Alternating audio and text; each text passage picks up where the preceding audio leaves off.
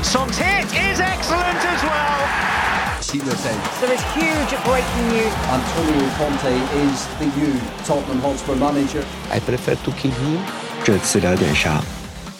？Hello，大家好，欢迎来到新的一期。这次聊点啥？哎，我是隔离瑟瑟发抖的 Jedi。Hello，大家好，我是已经躺平的蛋蛋。Hello，大家好，我是本楼道里面就有阳性的老金。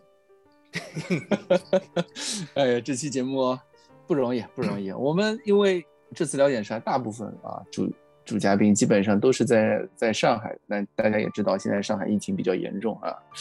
就是差点呢，我个人差点这节目也录不下去啊，因为家里的事情也比较多，包括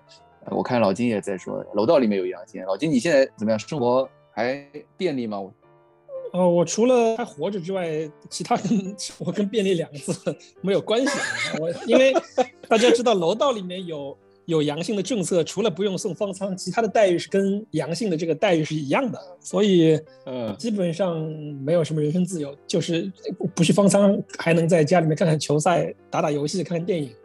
就可能还有这点好处吧。就是你吃和喝基本上就是靠前期的一些存货，所以嗯。所以昨天晚上，因为你现在也不工作了嘛，你昨天晚上有比较充裕的时间去看热刺跟埃弗顿这场比赛，呃才能有时间。卡纽卡，啊，不对对对对对对，跟纽卡讲露馅了，嘛，那就。没有没有，我刚刚在研究赛程，我刚刚在研究我们周四的赛程，我在看阿森纳的这个赛程，他们还要打一场埃弗顿，所以所以我就脱口而出，所以嗯，所以才会有比较的多的时间。然后就刚才我记得还问我说：“你昨天有没有看比赛啊？啊你看比赛，呃，了就来聊一聊。”我说：“我现在确实需要聊，因为我已经今天之前我今天四天没有跟人说话了，因为跟觉得不大一样。我是一个人在家，呃，连你嗯平时连个说话的人都没有，所以今天嘴瓢，希望大家刚才你看，刚才连埃弗顿跟纽卡斯尔都说错了，就是今天嘴瓢，希望大家多多体谅。呃，激动了，激动了，呃，好久没有见到人了，好久没有跟人说话，好对。好久没有跟人说话了，是的，是的，是的，嗯，哎，还好昨天晚上这场比赛在对我对就是对于在上海的这个热刺球迷来说，还是一场就是能够在生活中的一种一种调剂啊，终于有一些东西没有辜负我们啊，比如说这支托特纳姆托特纳姆热刺这支球队啊，在这样一场如此需要胜利的关口啊，如此我们之前一直一直在说九场决赛，对吧？然后上上一期节目啊，老金啊不是老金，是蛋蛋还有那个老汉是吧？啊，我们三个人在在瞎吹的时候，还说跟我说纽卡斯尔这支球队很强的，很强的，很强的，对吧？很强的啊。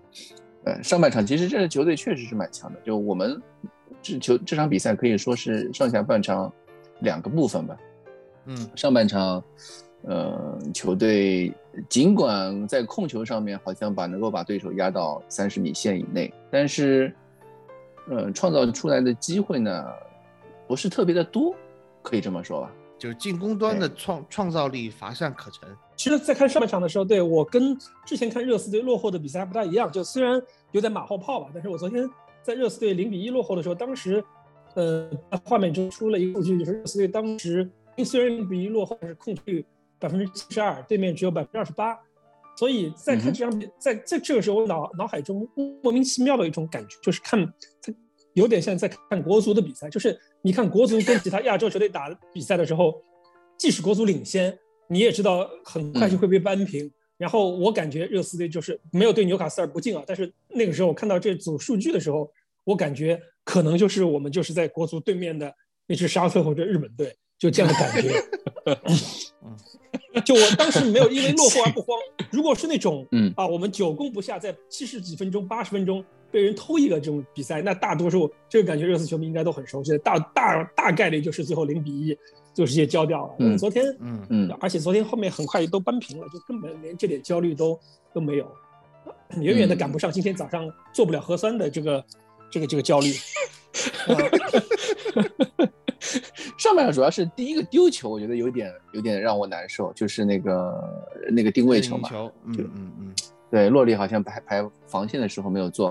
好，但是很快我们就四分钟之后马上就扳回一个，让球队或者说让我们所有球迷来说，还是吃下一个定义性。我觉得埃球都还是在一定的掌控之中的，对吧？对，哎，我们先说没，我觉得这场比赛就是能够能够吹的人太多了，就是怎么说呢？呃，整场比赛来说，基本上除了洛里可能在那个丢球上面有一点小失误之外，其他十名球员表现基本上都很好，对吧？对，我我我几乎找不出其他十名球员有表现不太好的球员。呃，或者我们今天这样子换成一个这样一个模式，就我们各自就挑几个球员来来吹一吹，好吧？今天我们先，因为老金已经就是很久没来聊球了啊，真是聊比赛啊，所以让老金先来聊这个事情。嗯，之前就是单独的那个 solo 那期节目中，我也提到了，我作为一个佛罗伦萨球迷，肯定是对于尤文图斯派系的这个人和球员都是不大感感冒的，所以这些球员，我对他们的这个判断标准，出自尤文图斯的人，或者是刚从尤文图斯过来的人，这些球员，我对他们的标准比正常其他队来的要苛刻啊。比如说你来弗拉霍维奇，他他可能十场比赛不进球，我也会。给他就就给他信任，或者或者说再吹一下。但是，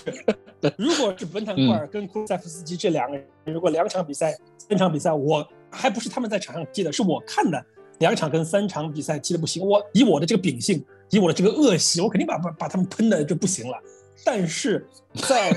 东歇西之后，就是他们两个人来到热刺队之后，已经让我这个已经淡忘了他们两个作为尤尤文图斯这个人的这个身上的痕迹，而且。他们身上，甚至是秉承了很多尤文图斯这个队身上的这个优秀的品质，这个就是我想强调一下，是比赛气质和比赛的这个态度的这个东西。就是尤文图斯，我们无论无论是从当年的七姐妹时代，还是从他过去的十年、二十年统治意甲的这个情况来看，就尤文图斯这个队，你就发现他永远是打不死，就是你即使二比零领先他，你就会你都不觉得不放心、不保险，因为他们的球员永远是在场上。就充满斗志，在场上的态度非常的积极，啊，那我觉得他们两个球员，无论是他们天生的这样，还是因为他们在尤文图斯这段经历给他们的感染所致，反正是在我今年，呃，冬歇期之后，他们两个人来了之后，我看的他们两个人的四五场比赛中，啊，展现出给我的完全的不一样的气质，我就不一样，因为他们在场上完全就是忘我的投入，就在场上就是那种斗士，反而是不大像是那种意甲过来的球员，反而是像。就是你出自出自英超，就你上来我就跟人杀红眼去拼死刀那种感觉。就是谈到这里的时候，突然就想到一，也跟我们这期转出去的三个人，就是阿里、恩东贝莱、洛塞尔索。你其实你要论天赋，你要论纯的足球方面的技术，可能这三个人肯定不会比这我我敢说不会比这两个人差，甚至是比这两个人要优秀。但是这两个人就用实际在场上表现的态度。像我们这个诠释的比赛态度跟比赛气质有多重要，尤其是这两个人比的比赛态度跟比赛气势，又跟孔蒂想给这支热刺队所灌输的比赛气质非常的吻合，以及他们身上所带的这种气质是热刺队之前非常缺乏的。因为我们老是说热刺队容易崩崩盘，球队缺乏硬度，我觉得这两个人的融入就是恰恰是给球队带来了这种这种效果，像两条鲶鱼一样。就你激发了其他人的活力，就是你看这两个人在场上卖力的奔跑，你就你就不跑了。而你其他你比如说恩东贝莱或者阿里在场上看着他们在场散步啊，那我作为温克斯，我作为这霍伊比尔，我作为斯基普，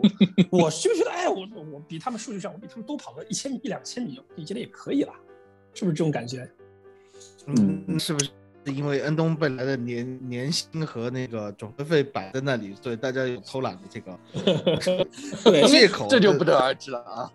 所以以后以后买人还是要低价，这个事情告诉我。因为我觉得从纯战术层面来讲，因为之前蛋总也已经分析过好多期了，我觉得没必要赘述。但是真的，每次他们两人一拿球，我就特别放心，就即使他们球丢了，也会很积极的去拼抢。尤其是作为库鲁库鲁塞夫斯基，他作为一个进攻型球员，他在场上。就要么自己丢球，或者是球队友把球传大之后，他马上在前场就会投入逼抢，就这点气质，对，呃，让我感觉还比较的难得。尤其是他之前在帕尔马，在这些小球队，他是作为前场进攻核心来来打的，就像哈利凯恩一样，就是你作为一个进攻核心，你马上一丢球，你都会投入前场的逼抢，我觉得这个特别难得。所以说啊，真的是橘生橘生淮南，橘生淮北，就这两个人，我们得感谢尤文图斯。所以我最近对尤文图斯这个。心情太大好。昨天晚上我看完热刺队的比赛之后，我甚至有雅兴去看了一会儿尤文图斯跟国际米兰的这个比赛，这个叫做可能是爱屋及乌吧。啊啊，嗯，你就顺便观察一下尤文图斯还有没有啊，对，还有没有别的货？还有没有人 有没有别的货可以下这个来清这个这个了？对，嗯 嗯，很难想象克鲁塞夫斯基，因为我们觉得我们聊点啥已经好像连续几期在吹这个克鲁塞夫斯基这个表现了，嗯以及现在已经很难想象克鲁塞夫斯基是一个年仅二十一岁的球员。对。啊，我们之前对他的评价包括像是什么不会传中啊，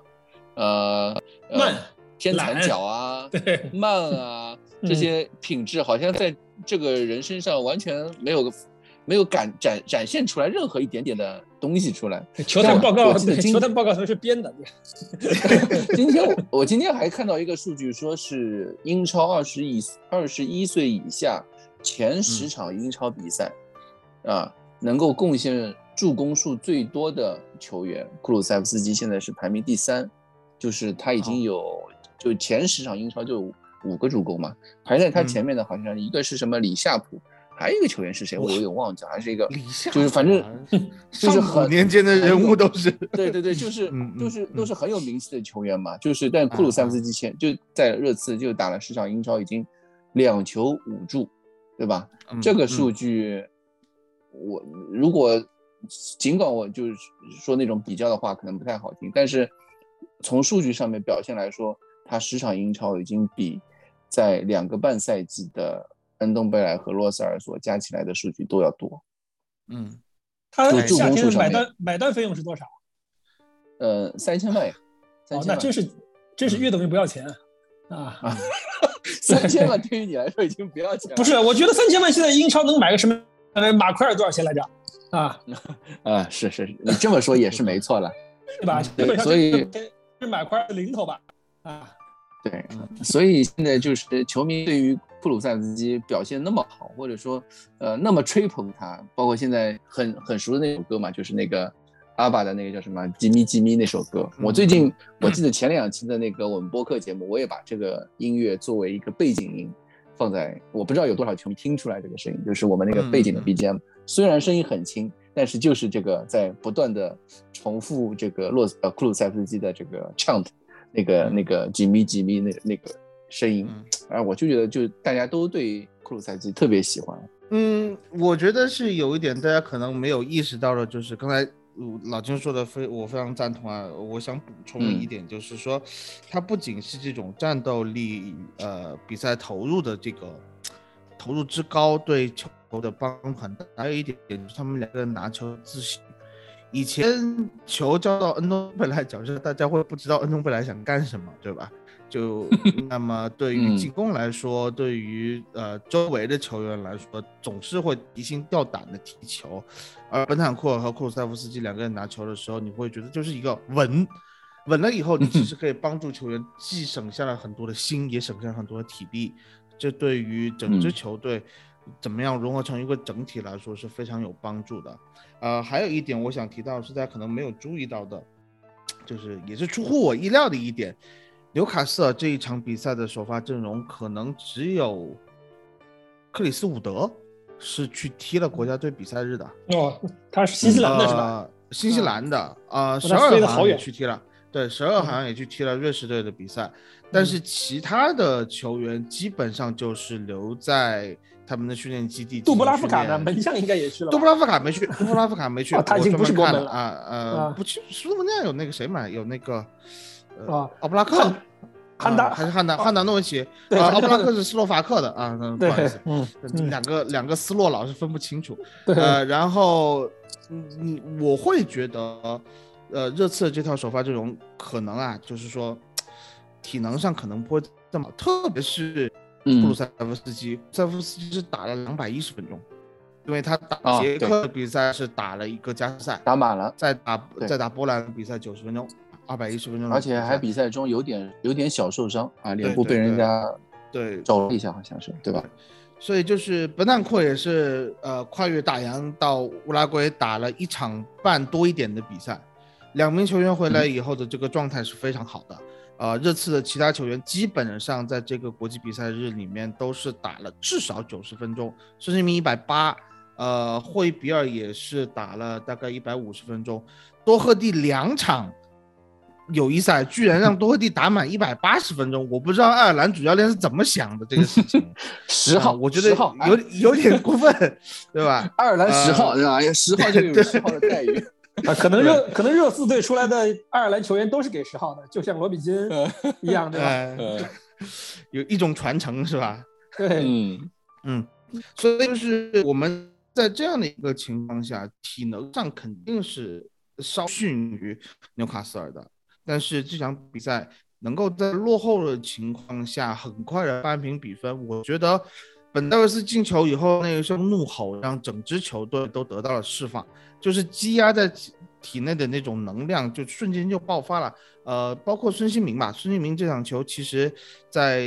呃我们进球之前也是饱受诟病，一个是射门的状态不是太好，呃视野上有一个球本来可以传给哈利凯恩的也没有传，就自己选择射门，射门效果也不好，然后就是。在一个非常没有必要的位置上送出了任意球，呃，很多人都开始对孙兴民口诛笔伐的时候，正是孙兴民的这个爆发，我真的觉得孙兴民那一刻就是，呃，有种知耻后勇的感觉。这点真的是我我提过很多次了，就是一个优秀的嗯球员，就是能在犯错了之后，很快的去用自己正确的态度和正确的方式帮助球队啊、找回正确的状态，用自己的一个正确的操操作来弥补自己刚才的一个失误。我觉得孙兴民制造那个角球就正好说明这一点，为什么他是一个优秀的球员。那个半场起速就跑起来那一下，真的是非常的带感，非常的优秀啊。然后包括那个传中，传中真的是我好久没有见到孙兴民这样的传中了，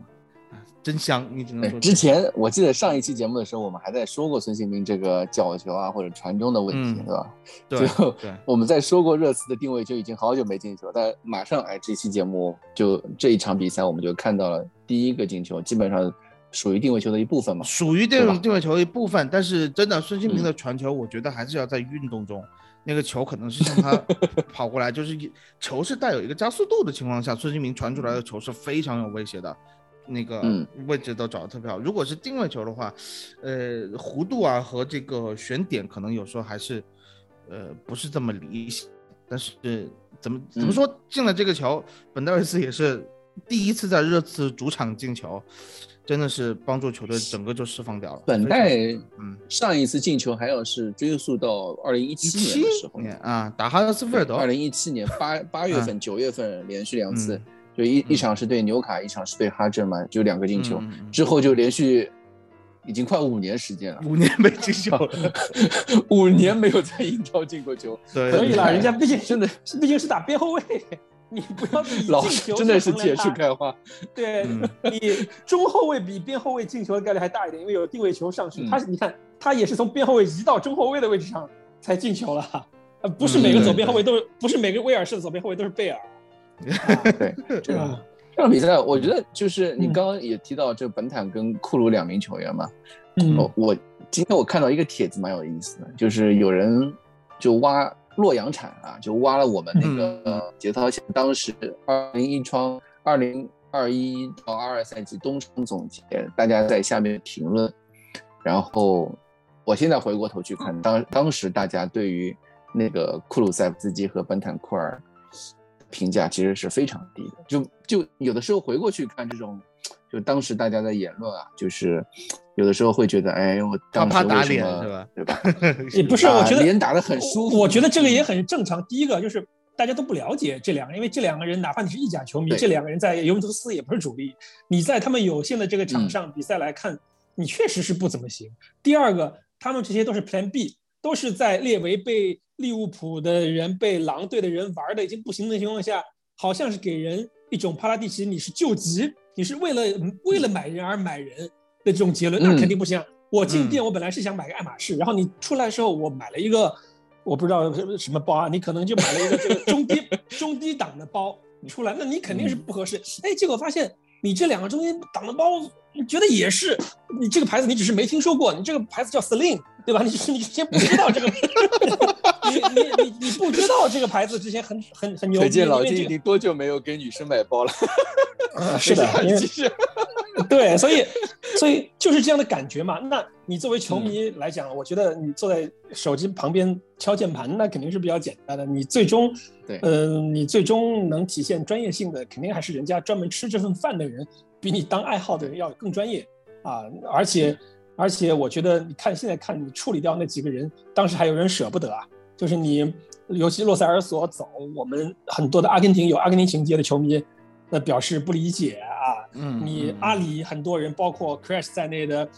很多对热热刺队有很多情节的人，肯定是舍不得，因为阿里这个合同很明显是回不来的，不像洛塞尔索可能还存在着一点买断的这个这这个这个性质在在在里面，你还有一定的变数。恩东贝莱大家意见比较一致，只是觉得是恩东贝莱是打手里的，你买你可能收不回之前的成本。现在看来，这三个连东贝莱再不送出去，你留在手里面也是砸手里面，你你也上不了场。当时我记得孔蒂是都不让他跟队训练了，是吧？所以我觉得现在你回过头来，你刚才是那种啊打脸的性质，我回过头来，我照倒觉得需要给帕拉蒂奇，包括给列维吧，给打打分。你、嗯我我我不知道你们看利物浦比赛没有？那个门德斯，我觉得在利物浦的表现，迪亚斯啊，对对对对，迪亚斯就迪亚斯对，好像迪亚像斯，对，嗯好像不一定有库鲁斯舍夫斯基这么的好使吧？啊，嗯，我觉得还是你这这个东西还是见仁见智的。呃，利物浦啊在尝试新的进攻组合，是啊在帮助嗯迪亚斯去融入他已经非常稳定的一个体系了。利物浦的体系是非常稳定的，所以他呃，我觉得克洛普这个操作，说一下利物浦的好话，就是还是非常有远见性的。他是在帮助球队找新的进攻组合，在不同的情况下怎么样去进攻破局。呃，这个和热刺来说是不一样的。如果迪亚斯来到热刺的话，肯定也会带来一一种，就是因为热刺本身没有一个非常成熟的进攻体系，原来你就只靠孙凯的话是不立体的，对，你是不立体的。呃，卢卡斯的话虽然有一些经常是惊惊世骇俗的操作，但是很多情况下你会发现卢卡斯还是和整支球队是脱节的，所以你不能说迪亚斯来到热刺，如果来到热刺的话会带来怎么样的一种变化，这个东西我们没有办法去说如果的事情，这个事情发生就是发生了，但是确实库鲁塞夫斯基拿到手上是一个宝了，就好好珍惜，最好是打进欧冠强制买断，别的不要搞这么多花花肠子。现在我们打进欧冠都会强势买单，我说了三千万基本上都属于不要钱啊啊！你、呃你打进欧冠，嗯条款好像不一样，就尤文图斯可以选择不卖给你是吧？没有没有不是不是不是不是，啊，就是强制的买断钱不一样条款是强制买断条款啊。是下个赛季，就是热刺如果下个赛季哦，租租的呃十八个赛季？结束，对对对，对，租啊满十八个月嘛，下个赛季结束的时候，如果我们获得欧冠资格的话，那么我们就要强制买断克鲁塞夫斯基。嗯，这个赛季热刺是可选买断，就是便宜一点，就可能是啊。两千五百万欧元就可以买断了，啊还是三千万欧元？对，反正就是比下个赛季买断要便宜五百万欧元，要便宜就这样嗯。大概是，对，2500就大概万就是这么一个意思。两千五百万基本上就是半买半送的这种性质啊。嗯，你想之前还有一点，你想之前六六百六千万买迪巴拉呢，现在你看迪巴拉不一定有库鲁塞夫斯基这么好使啊。啊迪巴拉我看啊，尤文图斯球球迷，你刚才说什么天残脚，尤文图斯球迷就是这么来说迪巴拉的，好像。嗯哼哼，呃呃，刚刚老金也跟我们说了那个本坦库尔和库鲁塞夫斯基嘛，然后就我个人比较想想听大家说说这个这场比赛上半场或者说整场比赛表现都无比优异的，就是这个罗梅罗啊，库迪罗梅罗这场比赛嗯，我觉得尤其是上半场的时候啊，就是呃进入一种大家很熟悉的热刺掌控比赛，但是后方摇摇欲坠的那种感受。也不是说摇摇欲坠吧，就是总感觉后方要掩藏杀机，嗯，对，嗯，就感觉后方要丢，就感觉对手的每一次进攻都很危险很大。但是有一名球员，就是上半场的这个防守表现上面来说，基本上能够每次到他的这个位置上面，都是能够帮我们球迷安心的，那就是呃罗梅罗。包括我记得有在这场比赛那个哪次机会来着，就是伍是伍德吗？那次机会就是一个高空球下来之后，你想说啊维维洛克洛克然后那个过球，嗯嗯对对对，过掉过掉本代，戴然后又过掉戴尔，嗯，最后面对在小禁区线上面一脚射门，面结果被罗梅罗横向一个飞铲挡出去。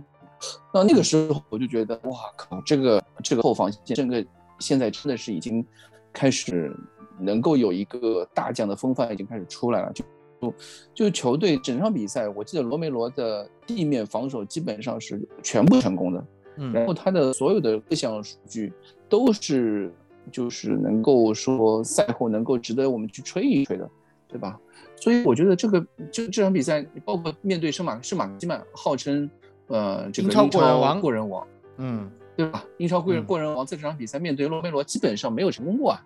个就是他的那个过人，呃，所以嗯我觉得这个罗梅罗不吹有点有点有点过分啊。我们而且你想，你想一场比赛，一场五比一的比赛，赛后全场最佳是一个嗯中后卫，啊，你就可想可想这个 对啊这么屌了，就像你一场可能五比四的比赛，你最后最佳球员是个门将，那你肯定是这个丢四个球的门将 有有过人之处了。我们听一下蛋总啊怎么评价罗梅罗，因为蛋总是踢后卫的。啊没有罗梅罗这个，首先要说一个问题，就是回归老金刚才说的，他也是尤文图斯嗯出来的泔水，对吧？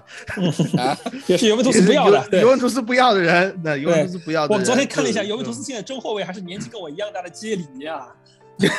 就他不要不要年纪比蛋总还小的罗梅罗，要还在用重用这个跟我同年的这个杰里面，呃，哎有他的道理，我们只能说尤文图斯他们 真有自己的道理，对吧？毕竟人家叫老妇人。对，嗯罗梅罗这个东西呢，怎么说？我自己已经吹过了很多次了。罗梅罗的这个技术分析这个东西，啊，对，我们已经说过很多次了。其实就是，呃，对，他怎么是一个高级货？在打阿斯顿维拉的时候，就是赛季一个第一次回合打阿斯顿维拉的时候，有一个封堵，呃，和他的那个选位，我就说这个就是一个高级货的表现。呃，这场比赛呢，我个人觉得，一个是蓝段圣马克西曼，像刚才杰代说的，还有就是蓝段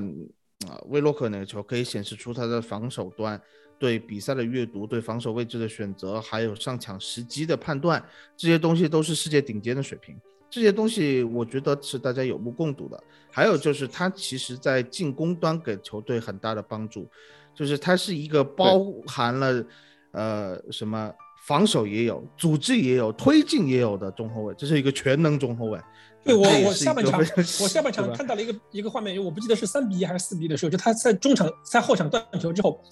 他发起了进攻，就是他自己带球之后把球传给了中场的，可能是温克斯，可能是卢卡斯某一个人，他自己接着往上一直下到了对方的这个禁区里面，嗯到后面库鲁塞夫斯基把球回传之后，他才开始慢慢的这个散步回禁区，就这一点嗯，就是呃，可能就是我们之前说瓜迪奥拉很喜欢的那种出球型的这个中后卫。我越看对对对，越看越像老，可能资深一点的球迷可能有印象就是阿亚拉。就是我这里补充一下，嗯这个我对罗梅罗的印象，因为我之前对阿根廷的中后卫，嗯，都不是看好，不是很看好。我就说了一句，从阿亚拉之后，好像阿根廷就没有说能称上世界级的后卫。但是你现在罗梅罗最近的表现，确实让我想到阿亚拉，就是他在场上脏是真的脏，就是你 狠狠是真的狠。我这个脏是是褒义词的脏啊，就是你你自己踢球的时候，啊你会发现，就是有一种球员你是非常怕他，跟你说，你他也不是说说都是犯规，但是他就是让你感觉特别惧畏出脚很狠啊，对嗯你去你带着球，你就不敢往他那个区域去啊，你就尽可能是躲着他，或者他上来你就把球给传出去了，你不敢过他。就罗梅罗他那种脏和狠，就有点这样的气质。然后你到他面前了，你感觉本来就一脸凶相，对吧？你你这浓眉，这个眉毛特别浓，然后一脸这个胡胡子拉碴的样子，感觉就不是什么善茬。就他的比赛气质，我感觉就是又回到了刚才讲的比赛气质点上，就你感觉嗯。是比较难对付的，不像就说到我们刚才这个转会，不像我们刚才我们去去年一直传很久，也也球很失望买过来时刻尼亚尔啊，那个。啊。摸的小伙子看起来就是眉清目秀，你感觉你拿了球，我就想过过他，但是我就想溜 啊，就没有那种比赛气质，就开玩笑啊，邓总，嗯你你你可以嗯接着说。我我觉得史克里尼亚是史克里尼亚留胡子的时候看上去还是挺凶的，不是他呃一个白人，但是他还是有点？笨，他有点 笨，他不会像罗梅罗这样子，真的是我罗梅罗打一个右后卫，我觉得完全没有问题。对，给对抗没有问 题。呃嗯，就是刚才老金说的，他这个推进进攻的时候，嗯，也显示出他对这个球球感特别好，对球球场的空间感特别好。你发现没有？他断下球之后，对，嗯经常会过过一个人，或者是你把球在脚脚下控一下，不是说像达文森、桑切斯这样，就像一个哎烫手的山芋在脚下一样，恨不得就一脚赶紧把球给扔出去。哎，哎 对对对。呃，罗梅罗有一点就是上半场其实我们进攻的时候有一段是打不进去的，打不进去了以后，在后场对倒脚了以后，你会看到罗梅罗会往里头插，往里插了以后呢，他我觉得他非常敏锐，他有时候他会察觉到自己可能站到了呃埃默森、孙兴民有时候拉过来，还有库鲁塞夫斯基这三个人的球权。就是说，这个进攻的空间已经很小的情况下，罗梅罗会很主动的、快速的撤出那个区域，所以他的进攻端的位置感也非常好。这一点来说，真的是捡到宝了。你没有是一个在防守端帮助呃热刺怎么说？我们已经连续三场比赛没有运动战丢球了，对吧？就是从 从这呃个 C 罗的那个、那个定位球完了以后，嗯，这个决赛之后丢的球都不是呃运动战丢球。我觉得罗梅罗在这个过程中是有非常大的作用的，包括刚才我们说到的封堵威洛克那个球，如果万一啊这场比赛舍尔那个球没进的话，有零封奖金，我觉得洛里应该给他一半，就这个感觉。他已经他他的那个飞铲出去，相当于是洛里完成一次扑救。对，但总刚才强调一个，就是他对于防守体系的搭建有这个作用。就之前我们中后防线啊，除了比利时二老，之前他们两个人是有默契，之后就他们两个人老去之后，球队一直是在打补丁，就是你威尔通通不行了，你就买个桑切斯啊，桑切斯也不行，我再用戴尔啊，戴尔不行，我再试试罗登或者是是其他人。而呃罗梅罗的到来，使得这个球队的后防线可以围绕他为核心去打造一个一个中后场的这个进攻的体系，然后他自己呢也乐于作为这个体系中的核心去带动队友去去去去加强他们的防守。你发现罗马来之后，身边戴尔我感觉最近也稳很多，因为我没有看曼那场比赛啊，感觉最最近这场比赛就戴尔那侧我也是特别的稳，本代一直就是。那种比他菜的人，他就可以稳稳的防住；那比他强的人，反正他也只能努力一下。就我对本代一直没有很高的期待啊，所以本代是属于他防得住的人，他一定防得住，不会失误；嗯防不住的人，他死也防不住。这个就是本代的特点嗯啊，所以嗯，稳，那个就啊那个字叫稳。对，就是又菜又稳啊。对比他比他还菜的，他肯定是稳稳的防下来。对，所以我感觉罗梅罗到来，让本代和嗯、呃、戴尔都有提升啊、就是看他能不能把这个呃但达文森桑切斯也给修好啊。这个那真是积了福报了。孔蒂赛后发布会说到提到这个事情就是他说他提到的是说，呃，我在场下身边坐着桑切斯和罗登啊，嗯就是非常安心，他感觉非常安心。他在发赛后发布会时候是这么说的。一方面呢是就是说也没有说，这也有点像孔蒂的这个一个特点嘛，就是他们有每次要吹场上的一名球员的时候，他都时不时会带一下场下替补替补席上的一些球员。就是说，他是说，哎，场下这些球员表现很好，但是呢，我场下替补席这些球员呢表现也很好啊，只是说我需要一些战术安排，比如说像现在我们这个后防稳定，为了为了制造一种这种后防默契啊，或者说后防稳定性，就不得不或者说他必须要用本代、戴尔加罗梅罗这个组合来帮助这个球队在防守上面能够做得更稳固一些。我你刚刚提到戴尔这个数据啊，戴尔我记得我也是在比赛的时候看到瞄到一眼那个天空体育发的一个数据，说本赛季戴尔没有没有上的比赛，热刺的胜率只有百分之三十几。嗯，如果戴尔能上的比赛，热刺的胜率一下子就提高到百分之六十六点几。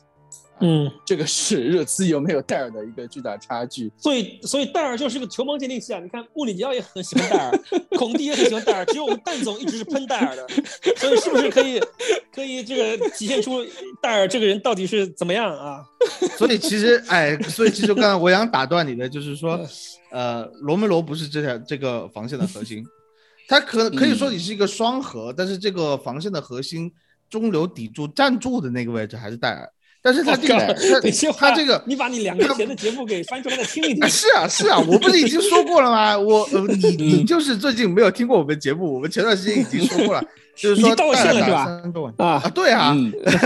没有，就是说戴尔，我嗯我很早的时候我说过，戴尔最合适的位置就是三中卫居中，但是当时我说的是有阿尔德维雷尔德和威尔通亨在后面给他擦屁股，他去做顶防的这个作用，啊，就是如果我们现在玩 FM 的这个朋友会知道，就是中后卫有三个呃那个职责选择，一个叫防守，一个叫顶防，还有一个叫呃保护，就 cover，一个是 stopper，一个是 defender，还有一个就是 cover。就是原来我的想法是戴尔是 stopper，就是会冲出去嗯。去做顶防的这么一个人，但是现在你可以看到孔对他的使用，就是他是相当于一个 cover，因为它速度没有以前这么快了，绝对速度没有那么快了，就是他补明显的下降以后，对他补完了以后再不行，还有罗梅罗再过来补。就是已经用罗梅罗的这个机动性弥补了戴尔的机动性，同时戴尔又有他的这个防空正面防守的这种强悍，使得这个防线也是真正形成一个立体的这个感觉。就是不仅仅是说我们的进攻线，也是说我们的进攻要打得立体，要打得有层次，防守线你也是要一环扣一环，就是有点像那个。连环战船铁索，呃，这这什么那个叫什么？铁索连环打铁铁索连环连环马，这不是个好事啊！人家一把火就把你这个铁索连环都给了哎，所以这个就就是就是 就是像大破连环马一样，哪一天如果把你的罗梅罗勾出去了，也是会有问题的。呃，就是说这个呃三中卫的组合，其实肉眼可见的是，呃优点非常明显，但是我们其实缺点其实也还在的。你包括像孙兴民那次回防给的那个呃定位球，莫名其妙的就是嗯就是打你两个中卫之间的结合部，呃，在这个由守转攻的时候，有时候我们的两个后腰顶出去了，顶出去了以后，你在两个中卫结合部的时候是有空当的，包括呃打曼联的时候，C 罗进了第一个球，那个球也是分工不明确，到底是谁去在那个位置逼呃 C 罗，结果没有人逼，让 C 罗非常顺畅的起脚打了一个世界波，其实还是在这样的情戴尔的老你发现问题。是有问题的。对吧对对对对，就戴尔的老问题，他必须必须有人保护他，或者必须有人在前面，有人帮他去做有屏障的人，然后让戴尔嗯对哎让戴尔安心在后面去做指挥，那可能会好效果会好很多。对，但什么时候让戴尔顶到前面去了，那那就要出事了就。像打曼联那场比赛就出现了。对，包括包括就是威洛克那个球也是戴尔扑上去了，还有，呃，我们二比一以后，伍德有一个还不错的机会了，也是戴尔有点懵在那个地方，他直接面对对手一线进攻的时候，他是需要身前有屏障帮他进行一些骚扰，减轻他身上的压力，然后还有一个后面过来的人保护他、补充他，这样子的时候，呃，戴尔才会更加稳固一些。但是说一句实话，戴尔现在最主要的作用还是出球策应。我觉得他的现在的分球非常的呃，后防指挥，对，我觉得这个是指挥真的是无敌。而且他现在呃起大脚的这个频率和这个精度啊，都是嗯怎么说频率大大减减少，精度大大调，这个东西真的是呃也是帮助球队也是稳固防的一种方式啊，所以。虽然我们吹了这么多罗梅罗最后，还是要肯定一下戴尔 这段时间的表现？毕竟核心也是非常的好。啊对毕竟核心是后方，嗯，好，然后下一个是谁？下一个我们要吹的是谁？那必然是这场比赛就去从右翼位打到左翼位的这个多和蒂，对吧？啊，你的最我爱是吧我？记得对前啊 前你刚才其实提到穿十号的时候，已经忍不住要把马拉多纳这四个字叫出来了。就大家很很多热很多热刺球迷可能不知道马这个不知道多赫蒂名字叫什么，他叫马特啊。然后嗯昨昨天有我在仅有的两个跟热刺相关的微信群里面都提了这个概念，就是这哪里是？当然这这个梗出自同一个人啊，都出自出自我们今天没来的库里伊老师。这哪里是马特多赫蒂？这就是马拉多纳。啊！对，其实其实我们前一期的节目的时候，就是最后在想名字的时候，就是上一期、呃这次聊天标上我们在想名字的时候，标题、嗯。我本来想的标题是马赫马特多赫蒂的马是马拉多纳的马，就当时我就这样想，但是就考虑到比如说啊攒人品啊，或者是 啊不能吹得太过这这方面的考虑，我们最后想了就换了另外一个标题，就嗯。但这场比赛我们就还是说回这场比赛，就是马特多赫蒂这场比赛，因为雷吉隆受伤，就不得不去客串左边翼位，但是他在左边翼位的上面的表现依然是游刃有余吧。你没想到他在左路也能踢得这么风生水起啊！你这个无论是那个进球，是啊，还是他在左路的这个类似助攻，都有些匪夷所思哈。包括他跟本代和和孙兴民之间的一些传切配合，他和他和霍伊别尔之间也有很多的这种这个传球路线上面的一些跑位配合，就感觉他不是一个来客串的，他感觉在这个地方已经踢了蛮久的那种感觉。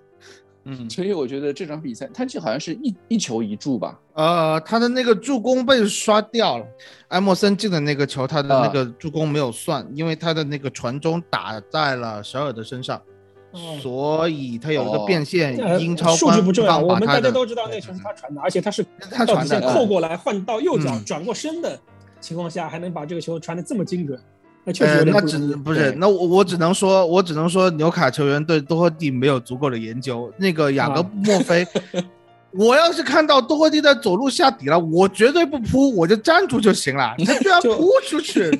就等他等他们身体侧过来之后再再出脚打他，对吧？对，全世界都知道多赫蒂下底是不会用左脚传中的，对吧？他又扣回来，对，扣回来。嗯，对。还有那个孙兴民那个球嘛，就孙兴民那个进球，其实马特如果孙兴民没有跑到那个位置的话，多赫蒂基本上也能够已经已经做好射门的准备了，你已经做好射门准备了。嗯，对，所以我觉得这个多特蒂现在在意味上的这个表现，几乎就是可能我们可以想象，呃呃，是孔蒂对于边翼位的一个要求，他那个下底之坚决，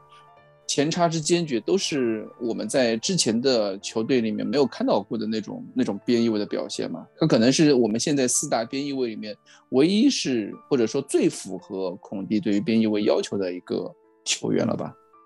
我觉得。比孔蒂，以我的认识，比孔蒂原来对那个边翼位的要求还，他还多给了一点，就买一送一，这 个感觉，他的技能点还更多。这场比赛打到左边翼位的时候，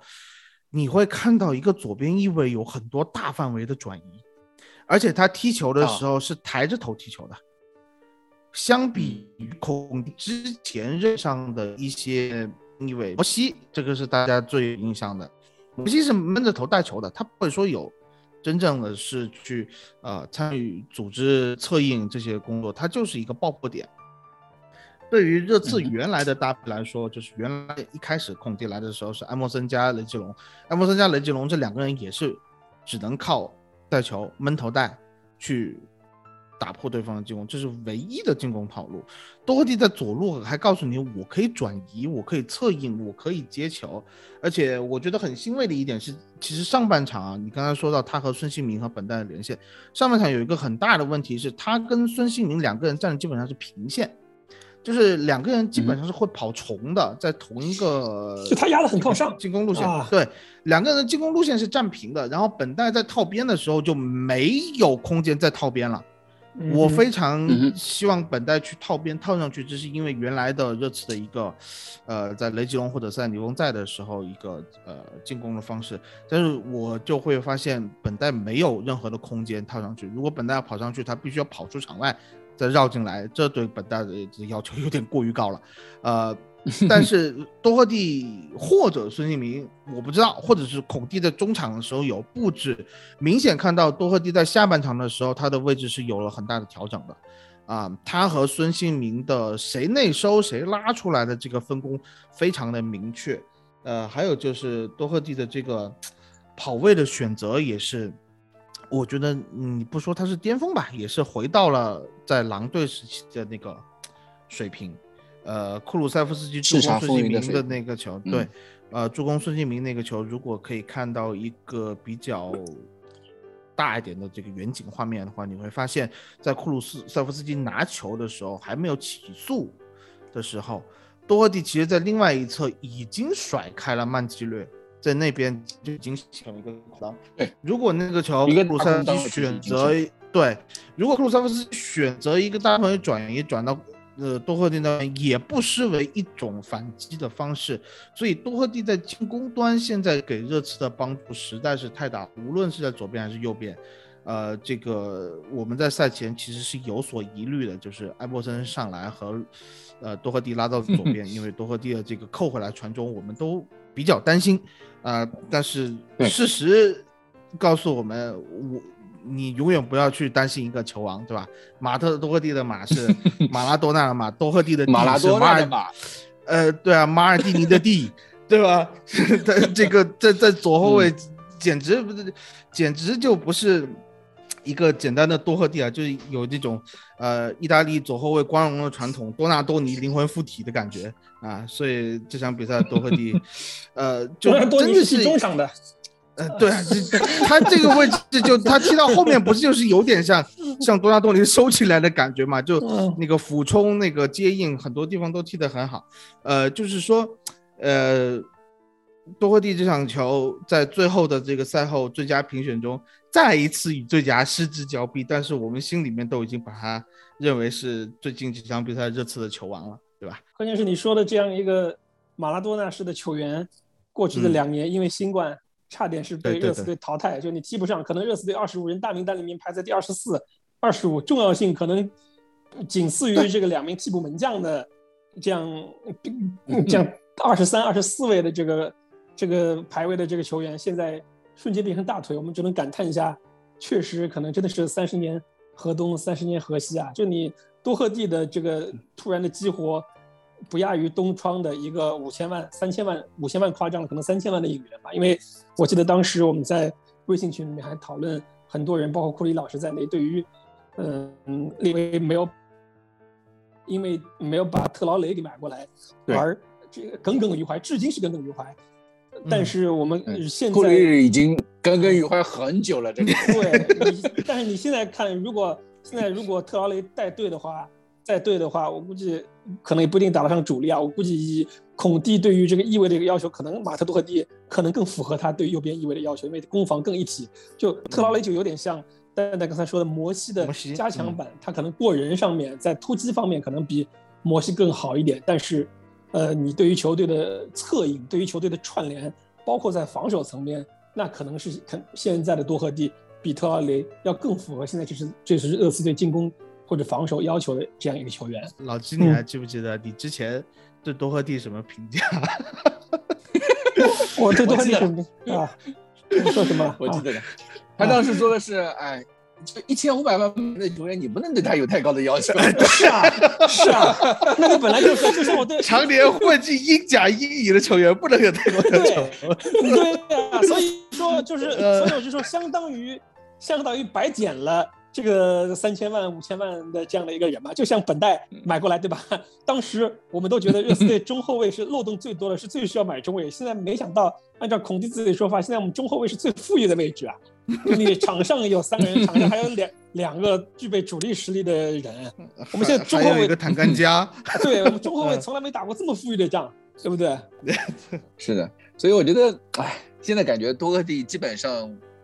打出了热刺在边翼位上面，或者说，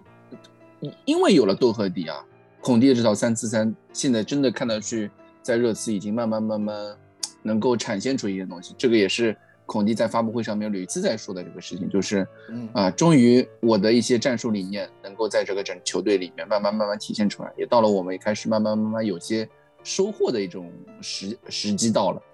就感觉多赫蒂可能跟多赫蒂在这个右翼位上面的这种表现是分不开的。以前，因为我们都在说啊，呃，孔蒂的这套三四三对于边翼位这个打法，这个位置是极其重要的。他自己也提到这个事情，，但是嗯对要求非常高。那自从多赫蒂好像是打利兹联那场比赛吧，对对对，就打利兹打完之后嗯，我们对 打利兹联那场比赛打完之后，多赫蒂有了从那场比赛开始基本上稳坐主力之后，对到此为止就输了曼联那一场啊。当当然我是说联赛啊，多赫蒂表现基本上就是能够稳固在球队的首发里面，而且每场比赛基本上都像那种球王的表现一样。所以我我觉得这个也跟就是真的是说，孔蒂在热刺这套战术体系能够发挥出来，这个跟多赫蒂的表现是密切相关的，对吧？就看就看了。现在有点有种感觉，大家在吹多赫蒂的时候，有种我们之前在吹那个西索科的感觉。我不知道你们有 有没有那种感觉，就是就大家都知道凯恩或者是孙兴民或者是其他谁谁谁在球队里面是大佬核心最粗的腿，但是球迷就是忍不住的想吹多克迪，就像当年我们忍不住的想吹西索科，因为可能之前喷的他太多，就当他真正的能够在球队里面表现出来之后，就会发自内心的或者说有一种之前的愧疚感。啊重新弥补当初的愧疚感，然后就更加倍的去爱护他这名球员。有我不知道有没有这种感觉，但是，给就是在现在在社交媒体上面也好，在球场上面的感觉也好，球场上面那那那种那种球球迷之间的氛围也好，就慢慢已经看看出来是球迷对于多赫蒂的爱和保护是远胜于其他人，远胜于其他，我是说角色球员，现在有这种感觉。我觉得这个问题，我倒是觉得应该这么看。首先，就像我之前说过那样，你对于一个一千五百万买过来的球员，可能你不应该有很高的期待。就是比如说像一个大家快被大家遗忘的人克拉克，也花了将近一千万，你指望克拉克能踢出什么什么表现？那你对于六千万、四三千万买过来的恩东贝莱、呃洛塞尔索这样的球员，包括可能吉尔这样的球员，你才会抱有比较高的期待。但是这些球员你没提出来。是会让你很失望，也会让你对他口诛笔伐。但是我觉得，我倒不觉得大家之前批评多赫蒂很多，因为多赫蒂首先我刚才讲的他身价比较低，第二个他最近两年在这段时间之前他都没怎么上场，就是你从他得了两千二二零二零年他得了新冠之后就一直没怎么上场，就穆里尼奥、梅森和呃叫谁叫那个努诺努诺都都不怎么用他，那你一个没有上场的人，你怎么去评判他好和坏呢？啊，所以我觉得你现在大家对他的保护更多的是因为，哎，我突然之间出了这么样一个人，就像你这个我们当时汉朝的时候，突然要把王昭君送出去，去去嫁给宋赞宋赞干布一样。哎呀，我发现我怎么后宫还有一个这么好的这个美女啊？但是当时答应嫁给松散干部，那没办法了。所幸的是多鹤帝，我们东窗没有处理处处理出去王昭君。我还是可以封她为一个贵妃，封她为一个什么什么妃，对吧？那我我觉得这个多鹤帝就是一个幸运的王昭君啊，幸运的王昭君。后来，本期标题有了。哎呀，好的呀，啊，多赫蒂，呃，也差不多了。然后还想吹谁？还有一个追球员，就是这场比赛，其实赛后不用我们吹啊，就是赛后。就是不光是 MOTD 啊，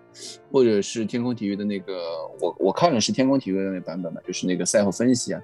都是把一个球员，就所有球员都提到了，就我们刚刚提到这些球员都，呃或多或少多多少少都会提到，但是有一个球员，那就是大家没有办法去避开的，也是几乎所有的嘉宾也好，球评也好，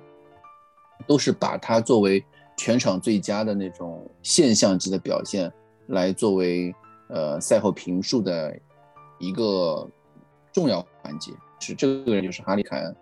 哈利凯恩我们之前也提到过，或者说我们往期节目里面也也多次评价过，这个哈利凯恩表现是本赛季自从孔蒂来了之后，他已经开始慢慢慢慢蜕变成一个新式的一个新的高度了，对吧？但现在或者说这场比赛，我们又看到了一个可能是。在这种境界上面有了更更高的那种提升，或者说你哎，就作为一个前锋来说，他不进球，往往我们都会说这场比赛他表现不是很好，或者说他有点隐身或者怎么样。但是凯恩已经幻化成蝶了，他是已经和那种庸碌之辈已经是完全是两个水平的两个两个水平线的球员，两个水准的球员。凯恩现在就到了一个。我即便不进球，我依然是全场最佳，我依然是球队里面最重要的那个战术支点。现在这个凯恩就能够给人给出这样这样的一种感受。这场比赛我记得，呃，除了第一个球好像跟凯恩关系不大，后面几乎所有有威胁的、所有有威胁的进攻都离不开凯恩在中间的那种回撤、呃串联，包括第二个进球。那个我我不知道大家去有没有去看那个就慢动作，就凯恩在传给多赫蒂那个传中的时候，我不知道他是怎么去想的往那个方向，或者是也有可能是他是想传给孙兴民多一些啊，但是那个那个角度，那个传中的落点真的是恰到好处，已经是你把它就以前我们经常会说凯恩可能是跟德布劳内差不多的，对吧？就他们的传中水平是差不多，或者说视野是差不多。但在这一刻，你真的可以认可凯恩真的是跟德布劳内那种四十五度传中，或者说当年我们之前，呃，以前在看埃里克森的传中的时候，那种表现其实是很类似的。他那种传中那个角度、那个视野，都是很多目前在热刺这支球队里面是其他所有球员都所不能具备的。这是凯恩独一档的一个一个球员，就是他独一档的一个能力。包括像第三个球是传给库鲁塞夫斯基那个球，包括孙兴民没有进的那个球，就是孙凯连线那个孙兴民，呃，也算是半单刀吧，就射门滑门而过那个球，也是凯恩四十五度一个斜长传。你可以看到，凯恩这场比赛一共有二十五次传球，几乎呃所有向前传球、向前的输送，每个点都是长距离那种那种输送。每个球都是妙到颠毫的那种位置的一种，呃，传球。现在看凯恩的踢球就是那种写意，那种大师风范，就感觉对手只要给他空间啊，你只要后卫就，因为我们都知道凯恩需要他每次拿球都要回撤，对吧？就只要回撤出来之后，对手的后卫或者说对手中场不去不去对他贴身逼抢，让他舒舒服服的把球停下来，然后只要转身，也别说。一百八十度转身，哪怕就是一个四十五度的转身，让他猫到一个空间可以传球出去，那么热刺的机会就来了。现在就给我们的感觉就是，凯恩在这个球现在孔蒂这个体系里面已经是一个真的是真正的是战术支点的一个作用。可能我们难以想象啊，到了今年夏天，如果万一热刺没有进前四，然后凯恩宣布就是说他要转会离开的时候，呃，我不知道战术就是孔蒂这套战术体系还会怎么打下去。就感觉现在球队的进攻是跟凯恩已经是完全没有办法脱离开来那种那种感受了，已经到了，给我给我有这种感觉。现在有点有种之前我们波切蒂诺时代的时候，我记得是瓜迪奥拉瓜迪奥拉那个时候说的，就说热刺就是凯恩之队。当时我还对这种说法有点嗤之以鼻，因为当时我们有 Desk，我们有埃里克森，我们有孙兴民，有有阿里。他们每个人都能进球，每个人都能够在每场比赛能够送出助攻啊或者什么。但是现在你去看现在这支热刺的时候，你会发现凯恩的作用比当初那支球队的在热刺的作用还要大。他的体现就是几乎是整个孔蒂的这套战术就是围绕围绕着凯恩去呃发扬光大的。我也不知道到底是是孔蒂这套体系去成就凯凯恩还是。凯恩去成就了孔蒂这套体系，现在有这种给我这种感觉了，已经到了，就感觉，哎，之前我也吹过凯，但是今天我还是想忍不住啊，对于凯哈利凯恩在这场表比赛的表现，能够就是打真的是打开了一个新的境界。我希望凯恩在这个赛季能够达到他想要的东西，就是能够帮助球队进入欧冠，然后能够在今夏的时候，包括孔蒂也好，能够得到什么所以呃各种各样的支持，让热刺和。凯恩包括孔蒂能够一起继续到下个赛季，让我们看看这支球队还能够有打出什么新的东西出来。我觉得你说了这么多，我觉得你说了这么多，刚才有一点我特别想批评你，就是，呃，哈里凯恩传多赫蒂进的那个球，你不知道他是传给谁？我觉得你这不相信爱情不太对了。这个球明显明显就是要找孙兴民的。对，我也是这样想的，我也其实我也有这样想的，对。嗯，你要相信爱情啊，这个东西。呃，然后你说的这个到底是凯恩成就了孔蒂，还是孔蒂成就了凯恩？我觉得这个东西是相辅相成的。但是不可否认一点，我觉得这个地方要为穆里尼奥说一句话，就是呃，凯恩的这个打法的出现，是因为穆里尼奥的一些指导和呃对当时的战术安排。我个人认为。穆里尼奥还是一个说到做到的人，他可以帮他当时在纪录片中：“我可以帮助你 explode，就是踢得更加的爆炸，有炸裂的表现。”我觉得当时穆里尼奥呃还是一一一定程度上是有限于托纳姆热刺的投资和。呃，这个人员确实有些问题啊。当然，他穆里尼奥自己本身个人的问题也是导致了球队的一些不平衡，所以没有真正帮助凯恩达到 explode 的这个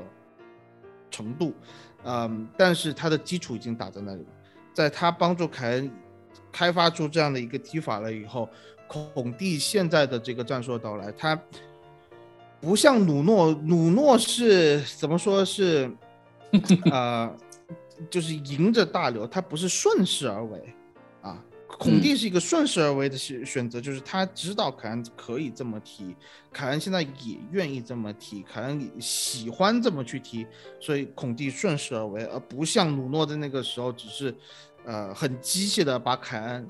啊进行了一种摆到那个位置上，摆到那个位置上，把它当做一个呃和其他球员可能没有什么差别的一个棋子来用，所以这没有就狼队那个前锋叫什么名字来着？就西西门内斯，西门内斯啊，对，嗯嗯嗯，就当做西门内斯一样在用嘛，嗯嗯嗯，同样的情况，我说一句实话，就是索斯盖特对凯恩的使用也是这样的，所有的这些嗯教练，你可以看出他们的这个技战术和对球员能力的这个认知是。天差地别的，我其实很喜欢的一个说法就是，每名球员他有他自己的说明书。呃，努诺和索斯盖特，我认为是没有掌握凯恩说明书的人。而掌握说明书的一个很重要的标志是，你不仅仅让凯恩现在有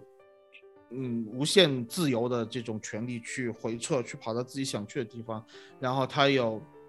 无限传球权也有无限开火权，只要他愿意，就是让凯恩变成一个真正的前场自由人。但是在与此同时的情况下，你要给他配备能够往身后插的人。在英格兰，对凯恩是也是无限回撤的。凯恩在欧洲杯的时候非常喜欢回撤，但是回撤撤完了以后一抬头，斯特林没跑，那有什么用呢？嗯，这样的情况，你别因为如果你用的是的，你想一下世界杯的时候用的是特里皮尔。呃，特里皮尔是不会插到像多赫蒂插到这个位置上的。啊，还有像呃那个呃那个切尔维尔在打欧洲杯的时候啊，切尔维尔啊呃切尔维尔和卢克肖嘛，这这种打法他们不可能，你你去要求卢克肖这么胖的身躯跑到一个 一个孙兴民这种呃一个速度上他达不到，他的这个体能上他也达不到，那么怎么样去用好凯恩？我觉得孔蒂确实，你只能说这是一个相辅相成的结果。这个三四三的阵型也好，边翼位的人员搭配和人员指导也好，我觉得孔蒂现在做的确实是，呃，不仅仅在穆里尼奥手中拿过了凯恩的说明书，并且他自己往这个说明书上面还增加了一些辅助，呃，怎么样可以让这个呃凯恩的功力发发到最大的这么一个。呃，说明包括像像凯恩防守方面不需要去，啊，太过卖力，对吧？节省他的体力，让他更多的体能放用在进攻端的表现上面。所以我觉得，就是在这个方面，凯恩这赛季的表现就就有种让我们之前的那种感受，就是啊，真正看到一个大师在球场上的表现，已经已经到这种地境界了。他不需要去啊，我很卖力的去哎。呃，去拼啊，或者怎么样？当然他也会去拼，但是你会看到他那种拼是很优雅的，那很从容的那种状态。他不是那种哎，我踢球是很急切、很迫切的，这个球我不进了会怎么样的一种感受。他现在，我现在看凯恩的踢球，每场比赛他都是那种充满了自信。哎，当然这句话我好像刚在说多赫蒂的时候也有一种感受，就是看到他踢球的时候是充满了信心的，是充满了自信。他知道他踢球，他接球。下一步我要往谁传？他甚至在接停球那之前，他就已经看好下一步他要做的动作是什么，哪个球员他的哪个队友会往哪个方向。这个之前我记得孙兴民也说到过这个问题，多赫蒂也说到过这个问题。可能多赫蒂跟凯恩因为多打高尔夫球，导致他们会有这种呃 场下的一种交流啊，就是说哎你你多传给我，呃或者是怎么样。但当然这个是细谈。那我觉得就凯恩在现在这个。每次停球接球之后，马上就能够送出一脚，呃，高质量的长传，或者是呃高空球也好，低平球也好，直塞也好，都能够展现出所有的队友对他的对凯恩的理解，呃，凯恩对其他队友的理解都是已经到了一个非常高的一个境界，对吧？这个也是，哎，我希望世世界杯之前，如果英格兰想有好的发挥，凯恩在今年夏天是不能转会的。这是我的一个人一点小私心。你 要他保状态吧，保持信心，保持这种在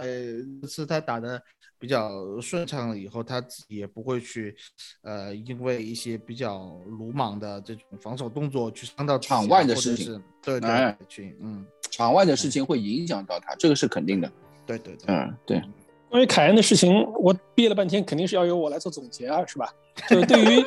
对于他的技战术，包括他的变化，你们讲了很多，就不补充了。我觉得你刚才说的有一点是需要纠正一下，就是你同时说他这个赛季如何的蜕变，如何的涨球。我觉得这个赛季得一分为二。在努诺时代，我明明看到的是很多舆论也好，很多球迷也好，说哎呀，凯恩没卖出去砸手里面了，明年可能连五千万都卖不到了。啊，他上半赛季确实在场上的表现也就是这样，很挣扎。我觉得从孔蒂到来之后，我觉得凯恩他是属于这样，就是他属于对自己是很有自信、很有自负的一个人。你遇到一个不行的教练，他可能对于他自己，他这个踢球的这个 intention，或者是他在场上的这个投入，确实有影响。遇到一口味一相合的人。就比如说之前你说，呃呃，穆里尼奥也好，波切蒂诺也好，包括现在孔蒂这两个人，我感觉就刘备离不开诸葛亮，诸葛亮离不开刘备。你说诸葛亮去了曹操麾下，我们可以把我们可以把这个曼城队看作是三国时期的这个魏国嘛？就你诸葛亮去了曹操麾下，曹操手下有荀彧、荀攸，有再早一点的郭嘉，包括后面都有很多的这个谋士。你说诸葛亮能踢出什么东西啊？我觉得未必。你去了曼城之后，他就是这个技法。就凯恩已经不是二十四五岁的时候那个纯大中锋了，凯恩现在脚下是有球的，需要要有球的。他跟德布劳内两个人怎么来分？再别说这个曼城队中场还有这么多需要球的人，就他到了这样一个体系下，能不能踢出现在这样的表现，又是另外一回事儿。就是他但凡聪明一点。应该把眼光投向法国巴黎，去看看一个无论是从咖位还是在世界足坛的地位比他都要高的一个档次的球员，叫做莱昂内尔·梅西这样一个球员，应该去看看他。就是你离开了自己熟悉的体系，巴塞罗那之后，你到了另外一个球队，虽然你的教练是阿根廷人，虽然你的身边也是猛将如云，但是你就发挥不出你拥有的这个状态。现在前面又传出了，无论是这个，无论对于这个。巴黎也好，还是对于这个主教练也好，都有不满，甚至想爆出他想回巴萨的这个新闻。所以你但凡聪明一点，我觉得他肯定不会再去曼城。包括现在在传的也不是曼城了，而是曼彻斯特的另外一支球队。但是你去曼彻斯特的另外一支球队又有什么意义呢？啊，你凯恩是要的是冠军，是欧冠。我看了一下曼彻斯特另外一支球队，好像现在还是排在这个西汉姆后面啊，对吧？而且那个球队有一个另外比梅西还。需要的球权不少的人，这个人叫克里斯蒂亚诺·罗纳尔多，啊，你去了那个球队，你觉得你你的这个球队的地位也好，你的球权也好，会比葡萄牙的七号好吗？你去了这个，你去了这个这个曼彻斯特另外一个红颜色的那个球队，你除了能拿到十号球衣，你还能拿到什么？所以你你你你我我你刚才讲到这个这一点，我觉得凯恩也不可能离开热刺，孔蒂也不可能。离开凯恩，就是这两个人，我觉得我现在话就放在这里，他们下个人一定是他们两个人今年夏天，无论热刺队最后能不能进欧冠，一定是牢牢绑定绑定的状态。无论是你刚才讲世界杯的因素，还是你这个舒服度的这个因素，我觉得都不是是可能离开的。因为凯恩补充一下，就现在看凯恩就特别像他打法，特别像橄榄球上面的四四分卫，就是你会发现橄榄球上面最后得分的都不是四分卫，四分卫是。传球那个人最后得分都是外接手、跑位和进攻锋，而他就像他的偶像汤姆布雷迪一样，他非常享受把球输送、把球支配出去这样的过程。而确实，他用脚传出来的感觉也让我在场在橄榄球比赛中看汤姆布雷迪的这个感觉一样，就很稳。就他那个球，我不用看慢放，他传给多赫蒂也好，传给呃边路的那个谁的那个那个库鲁斯库鲁塞斯球场，对，我不用看我就知道，热刺队除了他没有第二个人传得出这样的球来。真的是跟制导导弹一样，而且最重要一点，我看了一下这个赛季，凯恩没有受过大伤。就之前我们知道凯恩还是比较脆的，他当墙头当这个冲锋锤的时候，一个赛季至少是一个月起的这个伤停时间。这个赛季他几乎就没有怎么大修过，因为他的这个技法，你刚才讲了，能保护到他自己，他回撤不用正面去对抗对面的中后卫，不用在前场做这个无效的升级对抗之后，其实对于他的这个足球寿命。影响是很大的。上一个位置后撤，最后从普通的优秀球员变成大师的球员，也是来自尤文图斯，叫做皮尔洛。当然，他这个 当然他的这个后续是在是在 AC 米兰对，是在安切洛蒂手下。嗯但是我要强调一下，这个这个对于尤文图斯，我现在颇有点这个这个黑转黑转路转粉的这样一种心路历程。所以我说，呃，涉及到卡哈里凯恩问题，我觉得首先我我坚信他不会走，第二个我坚信，因为凯恩不会走，只要凯恩不走，孔蒂也不会走。我觉得这两个人是现在这样一种关系。我就希望热那个列维在今夏的时候，也不一定是列维吧，包括帕拉蒂奇，在今夏的时候，在转会窗上面能够对列维的支持度能够更高一些。那这样的话，那么让列维开啊，让孔蒂就能开心，孔蒂开心，凯恩必然也开心。哎，对你发现帕拉蒂奇独立操盘的这几笔买卖都还可以，就我不知道格里尼是他独立操盘，还是他跟是。那个西青一起一起妥协的产物。是，我我觉得他独立操盘的几笔交易，就他跟孔蒂，孔蒂来了之后，他跟孔蒂商量出来几笔交易，目前看来，无论是买还是卖，都还算比较成功。啊，对，嗯，最后说回来，还是本本坦库尔和库鲁塞夫斯基表现太过优异。啊，是的让让让帕拉蒂奇赢回了一些信任在热刺心目中的一些分数啊，哈哈嗯，不然都是东窗那些希尔对吧？呃，格里尼这种交易，嗯你再买再多的罗梅罗，你都不够用啊。嗯，嗯，但是刚才刚才老金说了一点啊，就是说他觉得孔蒂和凯恩不管出现什么样的情况都是绑定的，不会走的，这点嗯还是要打一个问号。我觉得孔蒂这个人还是非常有抱负的，他是可以嗯炒俱乐部的，他是可以炒主席的，这个东西哎，但是我觉得他列为应该过了之前最最可能就是我们都说谈恋爱最容易分手是在前半年，他们已经过了像冲动的呃这样一个时间点了。就是他，你发现没发现没有？那段时间热刺嗯五场四败的时候，那个时候其实是孔蒂也遇到了信任危机，然后他发布会上讲那些话，感觉也没有什么斗志了。但是这段时间哎，发现呃好像列维，你发现没有？这段时间关于列维的新闻特别的少，我觉得这是个好事。嗯，嗯你当媒体镜头对都对准球员跟教练的时候，而没有去更多的报道列维的时候，我觉得这个一定是一件非常好的事情。嗯，好的呀，那凯恩的部分也说完了，嗯，老金你要不要转到你想问的话题上面？呃，最后老金今其实我想问两天夹带私货是吧？对，啊就是 嗯，哎，就是因为那个贝尔也不好吹啊，毕竟不是热刺的球员。那个，那吹一下在国际比赛日踢得非常好的两个人吧，一个是贝尔温啊，这个贝尔温在荷兰队大腿，因为荷兰那热身赛打丹麦嘛，我看了一下，确实是嗯踢得不错。然后呃，包括我问了一下荷兰真正的荷兰球迷，就是他现在也基本上就是荷兰队三前锋位置上，他跟孟菲斯。基本上确定的两个前锋啊，我还特地问了一下，第三个确定的前锋是不是杨森啊？告诉我杨森应该 已经不是了。杨森，嗯杨森是不是还在墨西哥？我看在墨西哥球都踢不上，对我只是 啊？是吗？对啊，是啊，嗯，对，只是开了个玩笑哈，因为嗯因为我就问，就是嗯而且你看贝尔温现在我昨天不不不单单是进球啊，而且他在场上我感觉他也长球了，就是他对于球的传接球也都更合理，而不是像之前那样喜欢闷头自己带了，而且肉眼可见的，嗯，他减肥了，之前是个圆圆脸，哦，现在看明显这个脸瘦了一圈，感觉之前你虽然孔蒂不给他什么机会，呃，感觉他还是练得很好的。然后呃，另外一个就是之前无论是穆里尼奥还是呃努诺时期的常规主力卢卡斯，因为库鲁舍夫斯基的到来，已经逐渐的没有了主力，就是想跟杰代和呃这个蛋总讨论一下这两个人的在热刺队的前景怎么样，就是。呃，可能贝尔温的合同还比较长，卢卡斯的合同情况怎么样？以及他们现在在确定没有主力的情况下，未来孔蒂会怎么使用他们，以及在下赛季他们这个去留，你们怎么看？我先说吧，就是因为我们其实前两期节目我提过一点，就是贝尔温的这个位置可能是，呃，下窗第一个会被调走的人，因为他是既有集战力又有一定的表现，他可能套现能卖得出价格来比较大，对吧？感觉能卖出价格来啊！因为在现在的这个位置上，孙兴民你是雷打不动了。孙兴民雷打不动的情况下，你在左路，嗯，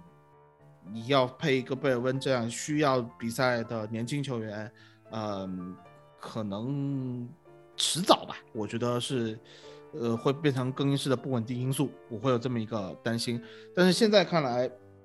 嗯，卢卡斯和贝尔温都是那种憨憨，比较老实，呃性格比对性格比较好嗯，不会闹事，不像恩东贝莱不会闹事，况对对啊对对对，他如果能有比赛踢，他就会拿出自己百分之百的这个呃战力去踢这个比赛，这样子对于热刺队来说是非常大的一个福报，就真的是好消息。你有两名非常老实的进攻型球员，因为进攻型球员他都想进球嘛，谁不想球？进攻型球员的踢球欲望，我觉得比任何人都强。比如说罗登坐在替补席上做一个赛季，他觉得可能就这样吧，我到赛季末再闹。呃，进攻球员、他这种非常有火花的球员，长时间踢不上比赛，我觉得闹起来的可能性更大。但是，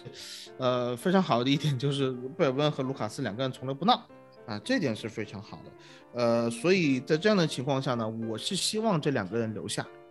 但是贝尔温走不走，可能还是打一个问号。唯一由于他自己其实更多。对对，唯一我觉得可以就是说拯救，嗯，就是贝尔温想走的这种想法的一个东西，就是昨天最后的十分钟，我觉得孔蒂非常有诚意，就是换了这个阵型，他用贝尔温换的是那个呃埃莫森，我当时都觉得嗯贝尔温要换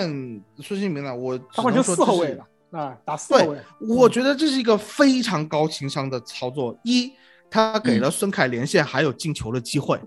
还有就是呃凯恩有进球的机会，再然后就是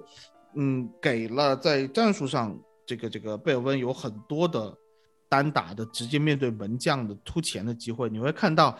呃所谓的换成四后卫啊，有一段时间你看去，哎，像四二三幺，四二三幺是凯恩打前腰，呃，贝尔温打单前锋。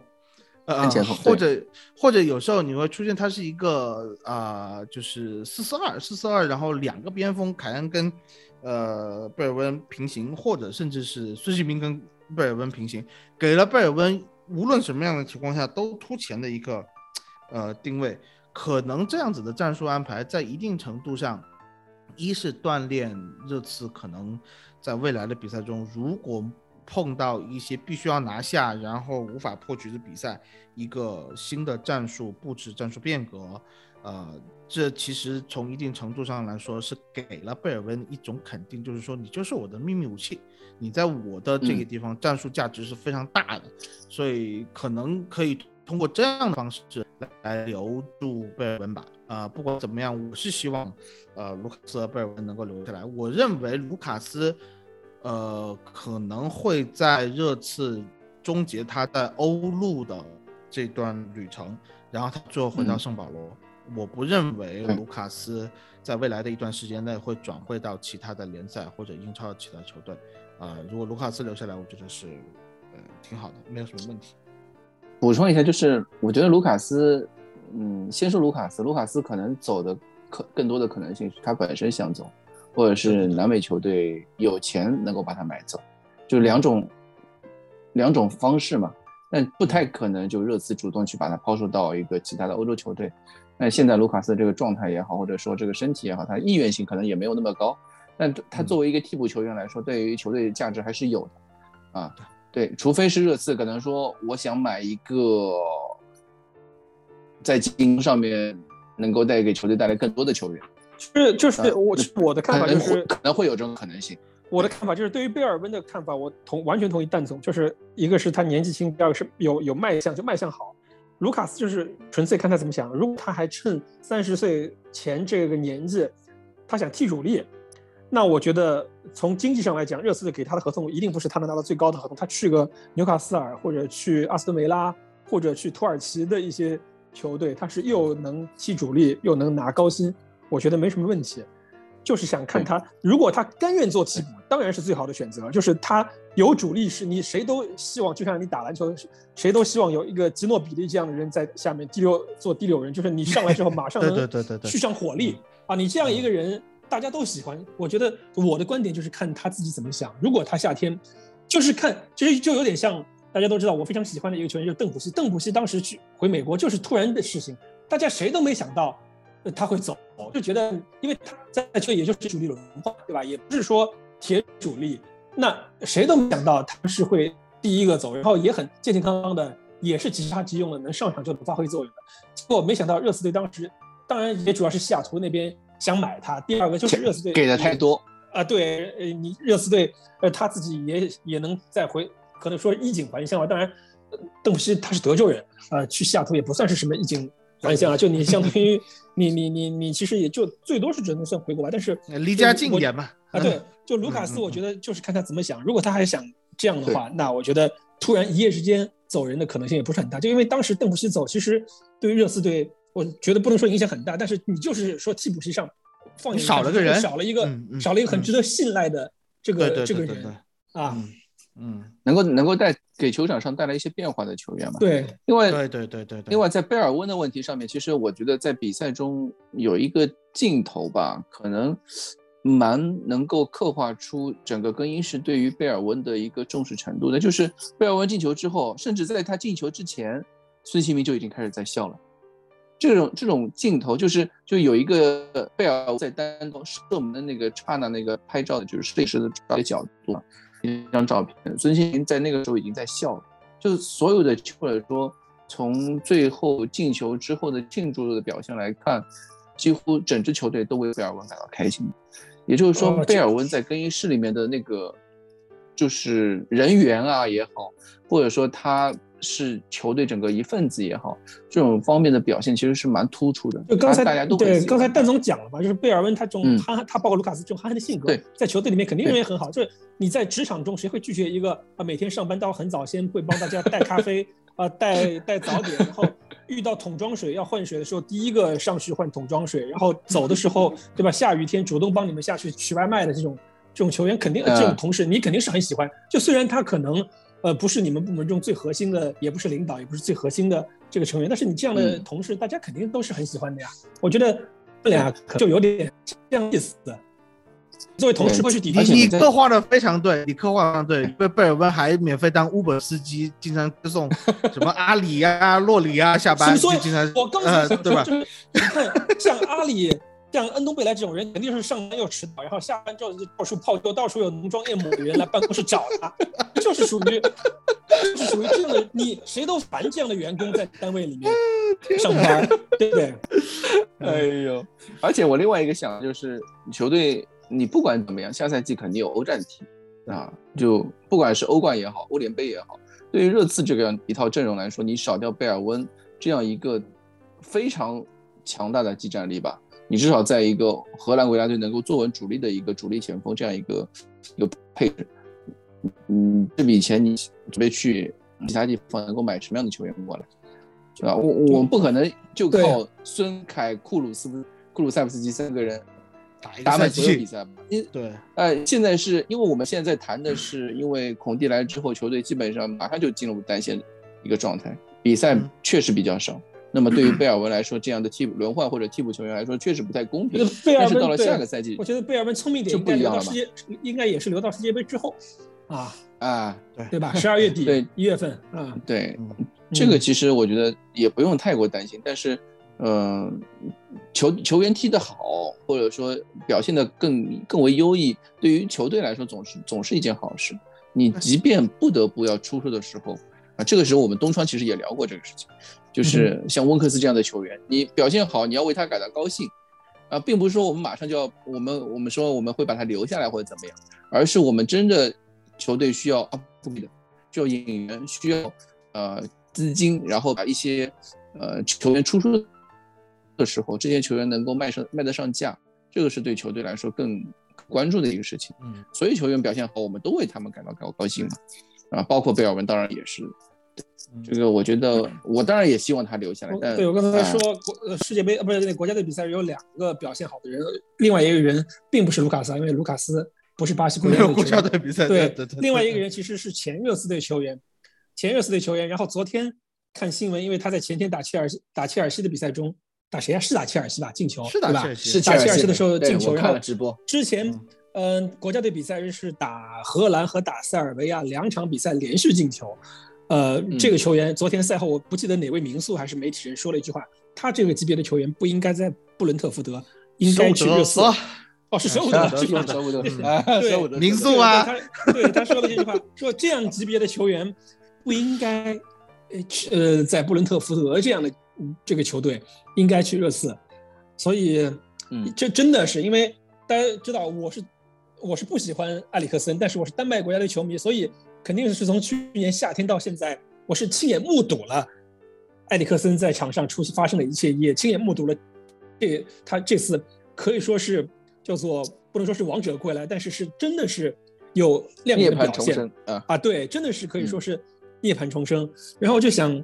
包括其实埃里克森在热刺的现有的球迷圈中是人气非常高的一个球员。然后我就想问一下，第一，那个他现在在布伦特福德拿多少钱工资？你们知不知道？第二个就是他签的合同有多少？是不是半年试用期这种？半年试用期，没错，就是半年试用期，对吧？就他跟国际米兰是解约的，对吧？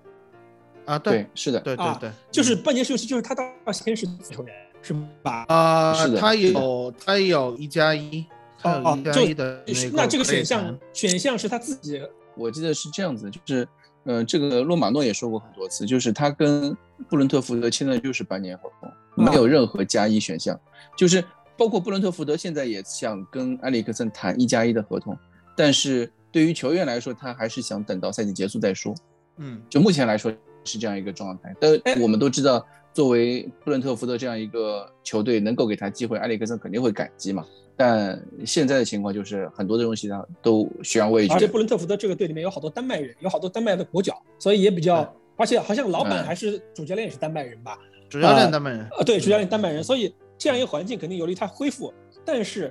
我觉得，如果说热刺的夏天引援的话，首先他不要转会费，第二个是现在的工资可能也不会像在国际米兰时期的要求这么高，因为他毕竟有这个身体的隐患在这里。第三。他现在身体条件不可能像之前在热刺一样全复合的打主力。那么，如果说卖出贝尔温，如果说贝尔温跟卢卡斯两个人都卖出的话，我突然感觉埃里克森来打一个轮换的前场的主力，轮换的主力，我觉得会发现是一个经济实惠的选择。你们怎么觉得呢？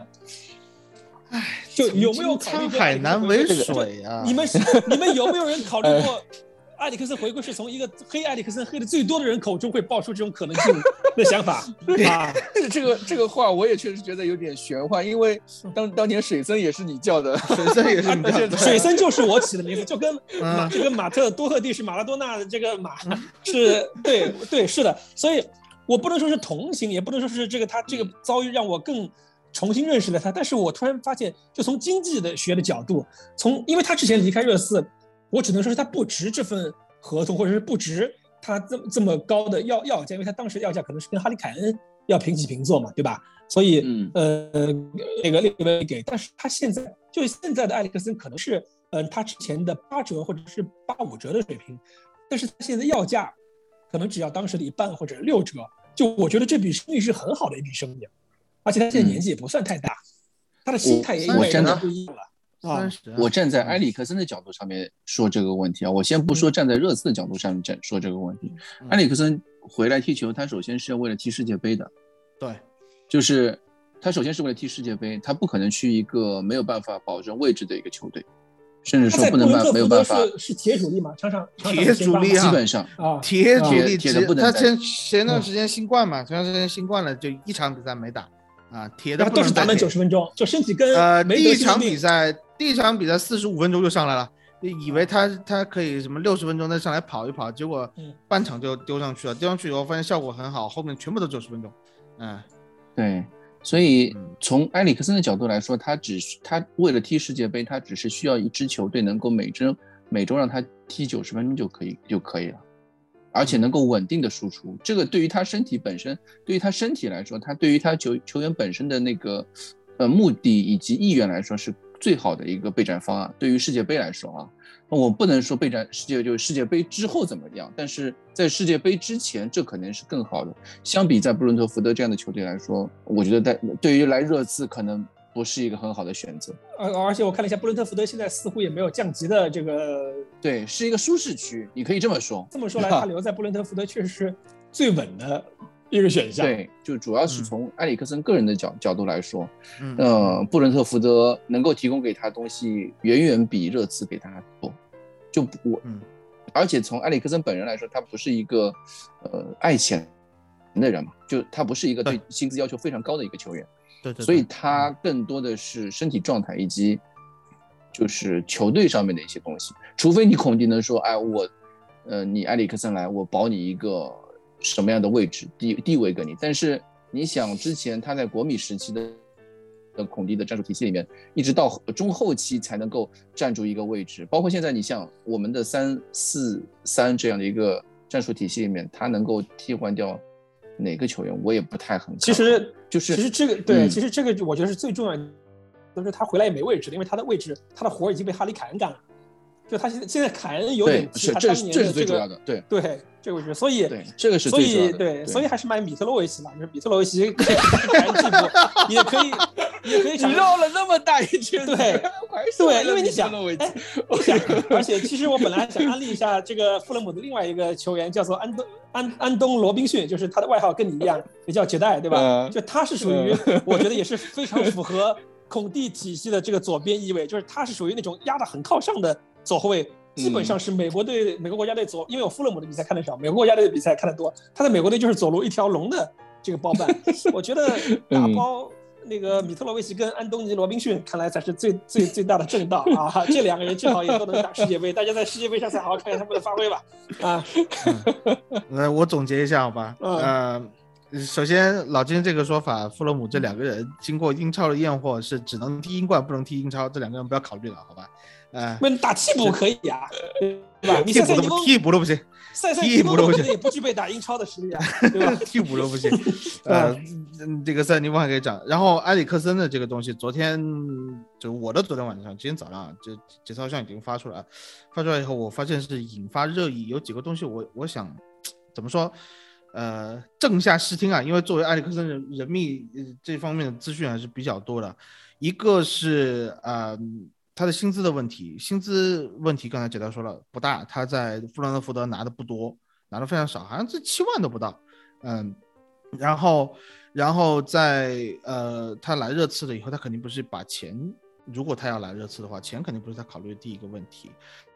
呃，然后有一些有一些球迷，或者是说，我觉得是国内的一些媒体炒作的结果，让很多球迷认为孔蒂不喜欢埃里克森，然后孔蒂因为埃里克森的这笔转会曾经和国际米兰的高层啊、产生过冲突，这点是不对的。啊，孔蒂当时是希望要埃里克森的，他希望从呃英超引进一批有英超经历的球员，像后来的阿什利杨、啊卢卡库这样球员，嗯，还有埃里克森这样子，他其实有一种他认为，我个人觉得啊，他对意甲有种技术扶贫的意思，所以其实孔蒂结果他现在到了英超又开始买意甲的人，啊，对他他他知，我觉得孔蒂的认识就是说，他知道要融合，对吧？对，要要融合两个联赛，它有自己不同的特点，怎么样把这个阵容融合起来，就是取长补短这一点，呃，孔蒂做的是非常好的。所以孔蒂没有不喜欢埃里克森，孔蒂在埃里克森出事以后的发言和埃里克森回到布伦特福德、回到英超的时候的这个发言，都是可以看到孔蒂双眼中充满着爱意，对埃里克森是非常欣赏的。啊、而且孔蒂对这个有些球迷说，呃，孔蒂对中场的要求太高了，埃里克森达不到。呃，埃里克森当时在这个国际米兰最后夺冠的日子里面是起到了一个非常重要的作用的。啊，我认为埃里克森的球商和埃里克森的踢法能够给孔蒂的战术提供一个新的层次。多一种可能性，这个东西你是不可以否定的。而且我相信孔蒂手上也拿着埃里克森的说说明书，呃，还有一个说法是说，埃里克森是什么攻击攻击型中前卫，呃，更适合四后卫体系，不适合三后卫体系。我我就觉得，嗯，这样子的言论说出来实在是有点，呃，可能看球看的太少了吧。就是那个马特多赫蒂的 道歉道歉码上面有有一条叫做 “I don't know ball” 啊，这是这是不懂球那这是这是我对马特多赫蒂的道歉，对吧？就写我 I don't know ball。呃，埃里克森在孔蒂的手下打了至少十几二十场的三中场的配置，丹麦队也打过三中场的配呃三后卫的配置，然后现在的布伦特福德在在呃埃里克森加盟以来，所有的比赛都是三三中卫的配置，就你不能说埃里克森不会打三中卫的这个体系啊，他可能说对对中场的要求高，但是无论怎么样，他怎么样的一个体系，他可以是看菜下饭的。我相信孔蒂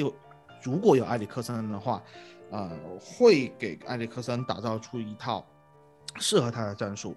呃，我看了一下《每日邮报》的这个报道，就是说，确实布伦特福德现在已经在和呃埃里克森谈续约的事情了，希望埃里克森续约，因为托马斯·弗兰克这也是丹麦老乡，非常喜欢埃里克森，他认为埃里克森是那种。当他到来了以后，所有他周围的球员都会更更会踢球的这么一个呃 buff 型球员，所以他非常希望埃里克森留下。但是他同时也承认，现在曼联和热刺对埃里克森是有兴趣的。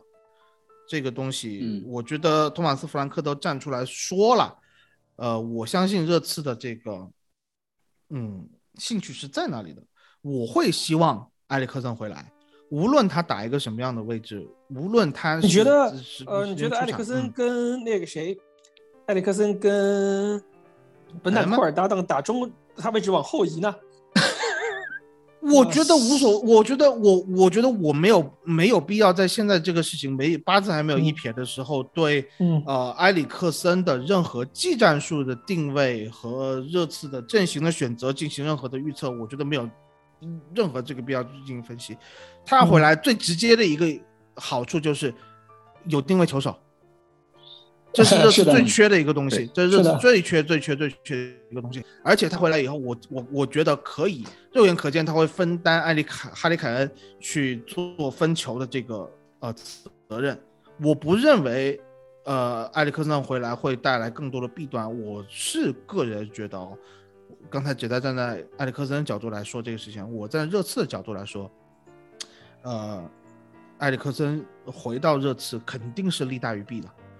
呃，至于他个人怎么看，我个人认为埃里克森还是一个非常有雄心的球员，他肯定会希望去踢欧战，嗯，踢更多的比赛，而不是仅仅只限于他现在可以用这六个月的时间找状态，嗯，回到球场上的状态，我觉得他这个状态已经回来的非常不错了。啊，接下来的后面在那个世界杯之前，我相信他是希望去踢欧战的比赛的，而布伦特福德这点是做不到的。所以，呃，埃里克森这个问题，我觉得到夏天如果真正八字开始有一撇的时候，我们再进行预测。但是我个人是希望他回到图特纳姆热刺的。嗯。可以啊，那么这么一看，免签又多一个啊！本来一个加一个西布朗、约翰斯通，现在再加一个埃里克森，便宜啊！迪巴拉呢？贝尔纳代斯基呢？对吧？迪巴拉不可能，迪巴拉是去西甲的啊！还有基，还有基耶里尼。呃，我们今天已经聊了很多东西了，已经感觉，嗯，陪伴不能说话的老金真是火力全开，今天对吧？今天老金，要想我后面下次说话是什么时候也不知道了啊。哎，知道你不是十四天吗？你还有你你停赛两个星期，下个星期可能还有机会呢。啊，嗯，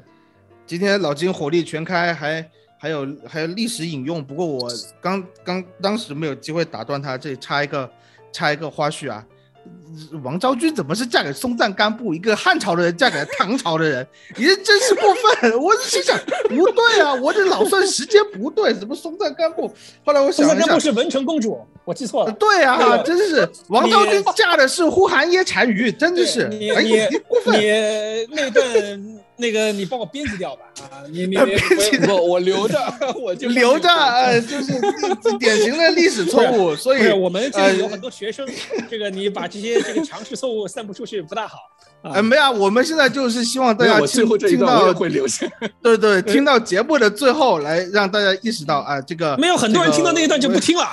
啊，所以所以可以打个 B，对吧？嫁给文成公主。好，文成公主。好的，最后再给大家补充一组数据：亚历山大·米特洛维奇本赛季英冠三十六场进三十七球，呃，欢迎大家关注。而且利物浦队现在领先第三名，就胜区之外第三名领先超过十四分。他们今年有六十个净胜球。下个赛季无论在热刺队还是在富勒姆队，我们都可以看到一个穿白衣服的这个米特洛维奇在英超赛场上驰骋。欢迎大家关注。哎呦，那我补充一下，经纪人真的是啊，我补充一下，那预那我来预测一下，下个赛季彼得洛维奇英超联赛进球不会超过十一个，好吧？好好好，呃，我们这一期节目也差聊的差不多啊，呃，希望大家在呃疫情期间那个对守护好保重身体啊，对对，保重身体最重要。